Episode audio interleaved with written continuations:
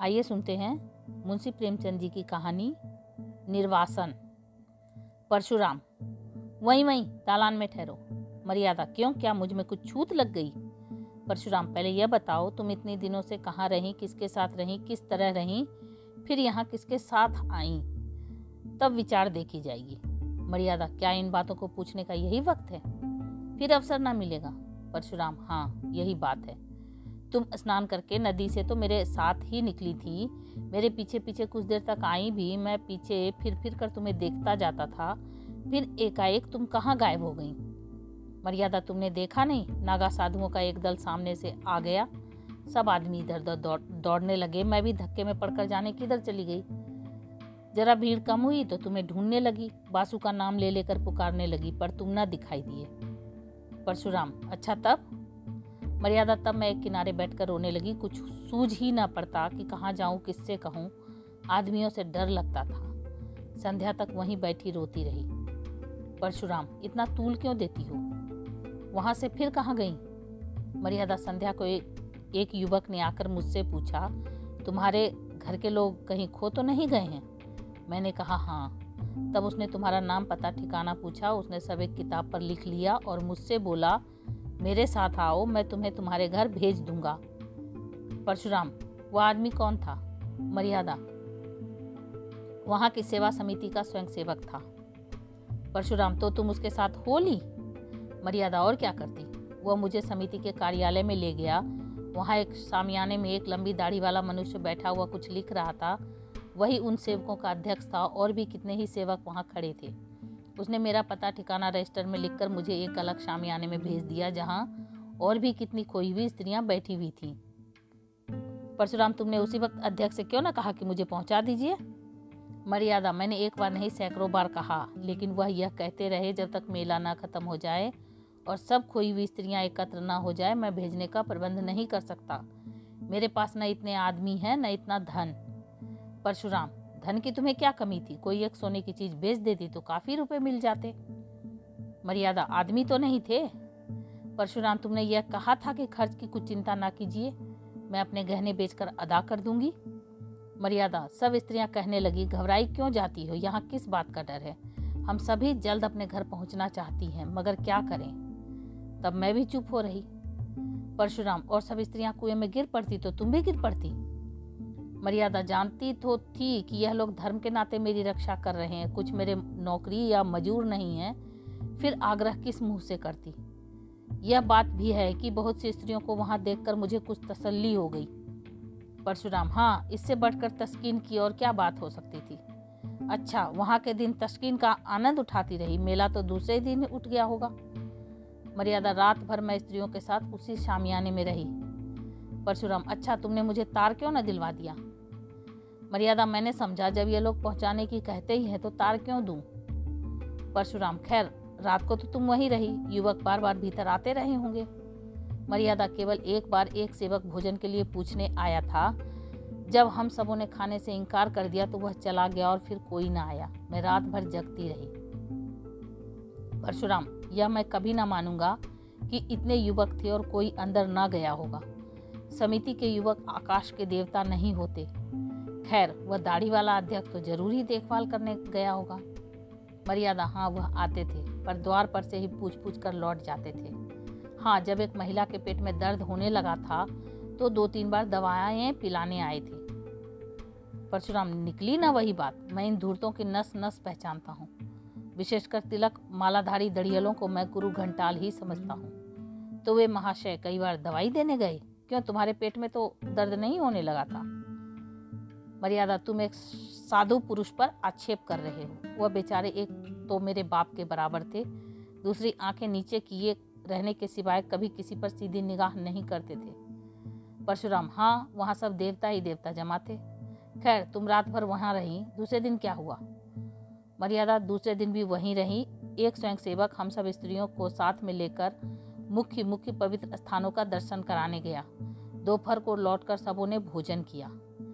परशुराम तो वहाँ तुमने सैर सपाटा भी खूब किया। कोई कष्ट ना होने पाया। भोजन के बाद गाना बजाना हुआ होगा। मर्यादा, गाना बजाना तो नहीं। हाँ सब अपना अपना दुखड़ा रोती रही। शाम तक मेला उठ गया तो दो सेवक हम लोगों को लेकर स्टेशन पर आए। परशुराम, मगर तुम तो आज सातवें दिन आ रही हो, और वह भी अकेली? मर्यादा, स्टेशन पर एक दुर्घटना हो गई। परशुराम हाँ यह तो मैं समझ ही रहा था। क्या दुर्घटना हुई?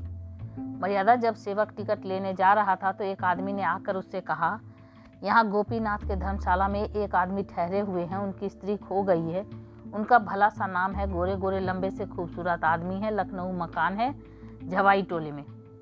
तुम्हारा हुलिया उसने ऐसा ठीक बयान किया कि मुझे उस पर विश्वास आ गया। मैं सामने आकर बोली, तुम बाबूजी को जानते हो?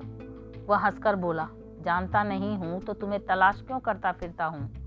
तुम्हारा बच्चा रो रो कर हलकान हो रहा है। सब औरतें कहने लगी, चली जाओ। तुम्हारे स्वामी जी घबरा रहे होंगे। स्वयं सेवक ने उसे दो चार बातें पूछकर मुझे उसके साथ कर दिया। मुझे क्या मालूम था कि मैं किसी नरपिचास के हाथों पड़ी जाती हूँ। दिल में खुशी थी कि अब बासु को देखूँगी, तुम्हारे दर्शन करूँगी। शायद इसी उत्सुकता ने मुझे मुझे असावधान कर दिया। परशुराम तो तुम उस आदमी के साथ चल दी। वह कौन था? मर्यादा क्या बतलाऊं कौन था? मैं तो समझती हूँ कोई दलाल था। परशुराम, तुमने यह ना सूझी कि उससे कहती जाकर बाबूजी को भेज दो। मर्यादा अधीन आते हैं तो बुद्धि भ्रष्ट हो जाती है। परशुराम, कोई आ रहा है? मर्यादा, मैं गुसल खाने में छिपी जाती हूँ। परशुराम, आओ भाभी। क्या अभी सोई नहीं? दस तो बज गए होंगे। भाभी वासुदेव को देखने को जी चाहता था भैया। क्या सो गया? परशुराम हाँ वह तो अभी रोते रोते सो गया। भाभी, कुछ मर्यादा का पता मिला? अब पता मिले भी तो तुम्हारे किस काम की, घर से निकली स्त्रियाँ थान से छूटी हुई घोड़ी हैं, जिसका कुछ भरोसा नहीं। परशुराम, कहाँ से कहाँ लेकर मैं उसे नहाने लगा? भाभी, होनहार है भैया, होनहार। अच्छा तो मैं जाती हूँ। मर्यादा बाहर आकर। होनहार नहीं हूँ, तुम्हारी चाल है। वासुदेव को प्यार करने के बहाने तुम इस घर पर अधिकार जमाना चाहती हो।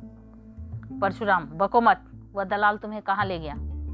मर्यादा स्वामी, यह न पूछिए, मुझे कहते लज्जा आती है। परशुराम, यहाँ आते तो भी और भी लज्जा आनी चाहिए थी। मर्यादा, मैं परमात्मा को साक्षी देती हूँ, मैंने उसे अपना अंग भी स्पर्श करने नहीं दिया। परशुराम, उसका हुलिया बयान कर सकती हो? मर्यादा, सांवला सा छोटे डील डॉल का आदमी था, नीचा कुर्ता पहना हुआ था। परशुराम गले में ताबीज भी थी, मर्यादा हाँ थी तो। परशुराम वह धर्मशाले का मेहतर था, मैंने उसे तुम्हारे गुम हो जाने की चर्चा की थी। वह उस दुष्ट ने उसका वह स्वांग रचा। मर्यादा मुझे तो वह कोई ब्राह्मण मालूम होता था। परशुराम नहीं मेहतर था, वह तुम्हें अपने घर ले गया। मर्यादा हाँ उसने मुझे तांगे पर बैठाया, एक तंग गली में एक छोटे से मकान के अंदर ले जाकर बोला, तुम यहीं बैठो, तुम्हारे बाबूजी यहीं आएँगे। अब मुझे विदित हुआ कि मुझे धोखा दिया गया, रोने लगी। वह आदमी थोड़ी देर बाद चला गया और एक बुढ़िया आकर मुझे भांति भांति के प्रलोभन देने लगी। सारी रात रो रो कर काटी। दूसरे दिन दोनों फिर मुझे समझाने लगे कि रो रो कर जान दे दोगी, मगर यहाँ कोई तुम्हारी मदद को ना आएगा। एकाएक तुम्हारा घर टूट गया। हम उस, तुम्हें उससे कहीं अच्छा घर देंगे, जहाँ तुम सोने के कौर खाओगी या सोने से लद जाओगी। तब मैंने देखा कि यहाँ से किसी तरह नहीं निकल सकती तो मैंने कौशल करने का निश्चय किया। परशुराम, खैर, सुन चुका। मैं तुम्हारा ही कहना मान लेती कि तुमने अपनी सत्यत्व की रक्षा की, पर मेरा हृदय तुमसे घृणा करता है। तुम मेरे लिए फिर वह नहीं निकल सकती जो पहले थी। इस घर में तुम्हारे लिए स्थान नहीं है। मर्यादा स्वामी जी, यह अन्याय ना कीजिए, मैं आपकी वही स्त्री हूँ जो पहले थी। सोचिए मेरी दशा क्या होगी। परशुराम, मैं यह सब सोच चुका और निश्चय कर चुका। आज छह दिन से यह सोच रहा हूँ। तुम जानती हो कि मुझे समाज का भय नहीं, छूत विचार को मैंने पहले ही तिलांजलि दे दी। देवी देवताओं को पहले ही विदा कर चुका, पर जिस स्त्री पर दूसरी निगाहें पड़ चुकी हों, जो एक सप्ताह तक ना जाने कहाँ और किस दशा में रही, उसे अंगीकार करना मेरे लिए असंभव है। अगर अन्याय है तो ईश्वर की ओर से मेरा दोष नहीं। मर्यादा मेरी व्यवस्था पर आपको जरा भी दया नहीं आती। परशुराम, जहाँ घृणा है, वहाँ दया कहाँ? मैं अब भी तुम्हारा भरण पोषण करने को तैयार हूँ। जब तक जीऊँगा, तुम्हें अन्न, वस्त्र का कष्ट न होगा, पर तुम मेरी स्त्री नहीं हो सकती। मर्यादा मैं अपने पुत्र का मुँह न देखूँ, अगर किसी ने स्पर्श भी किया हो। परशुराम, तुम्हारा किसी अन्य पुरुष के साथ क्षण भर भी एकांत में रहना तुम्हारे पतिव्रत को नष्ट करने के लिए बहुत है। यह विचित्र बंधन है। रहे तो जन्म जन्मांतर तक, टूटे तो क्षण भर में टूट जाए। तुम ही बताओ, किसी मुसलमान ने ज़बरदस्ती मुझे अपना उच्चित भोजन खिला दिया होता तो मुझे स्वीकार करती? मर्यादा वह वह तो दूसरी बात है। मर्यादा नहीं, परशुराम नहीं, एक ही बात है। जहाँ भावों का संबंध है, वहाँ तर्क और न्याय से काम नहीं चलता। यहाँ तक अगर कोई कह दे कि तुम्हारे तुम्हारे पानी को मेहतर ने छू लिया है, तब भी उसे ग्रहण करने से तुम्हें घृणा आएगी। अपने ही दिल से सोचो कि तुम्हारे साथ न्याय कर रहा हूँ या अन्याय। मर्यादा मैं तुम्हारी छुए चीज़ें ना खाती, तुमसे पृथक रहती, पर तुम्हें घर से तो न निकाल सकती थी।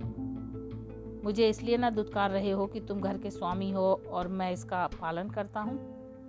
परशुराम, यह बात नहीं है। मैं इतना नीच नहीं हूँ। मर्यादा तो तुम्हारा यही अंतिम निश्चय है। परशुराम हाँ अंतिम। मर्यादा, जानते हो इसका परिणाम क्या होगा?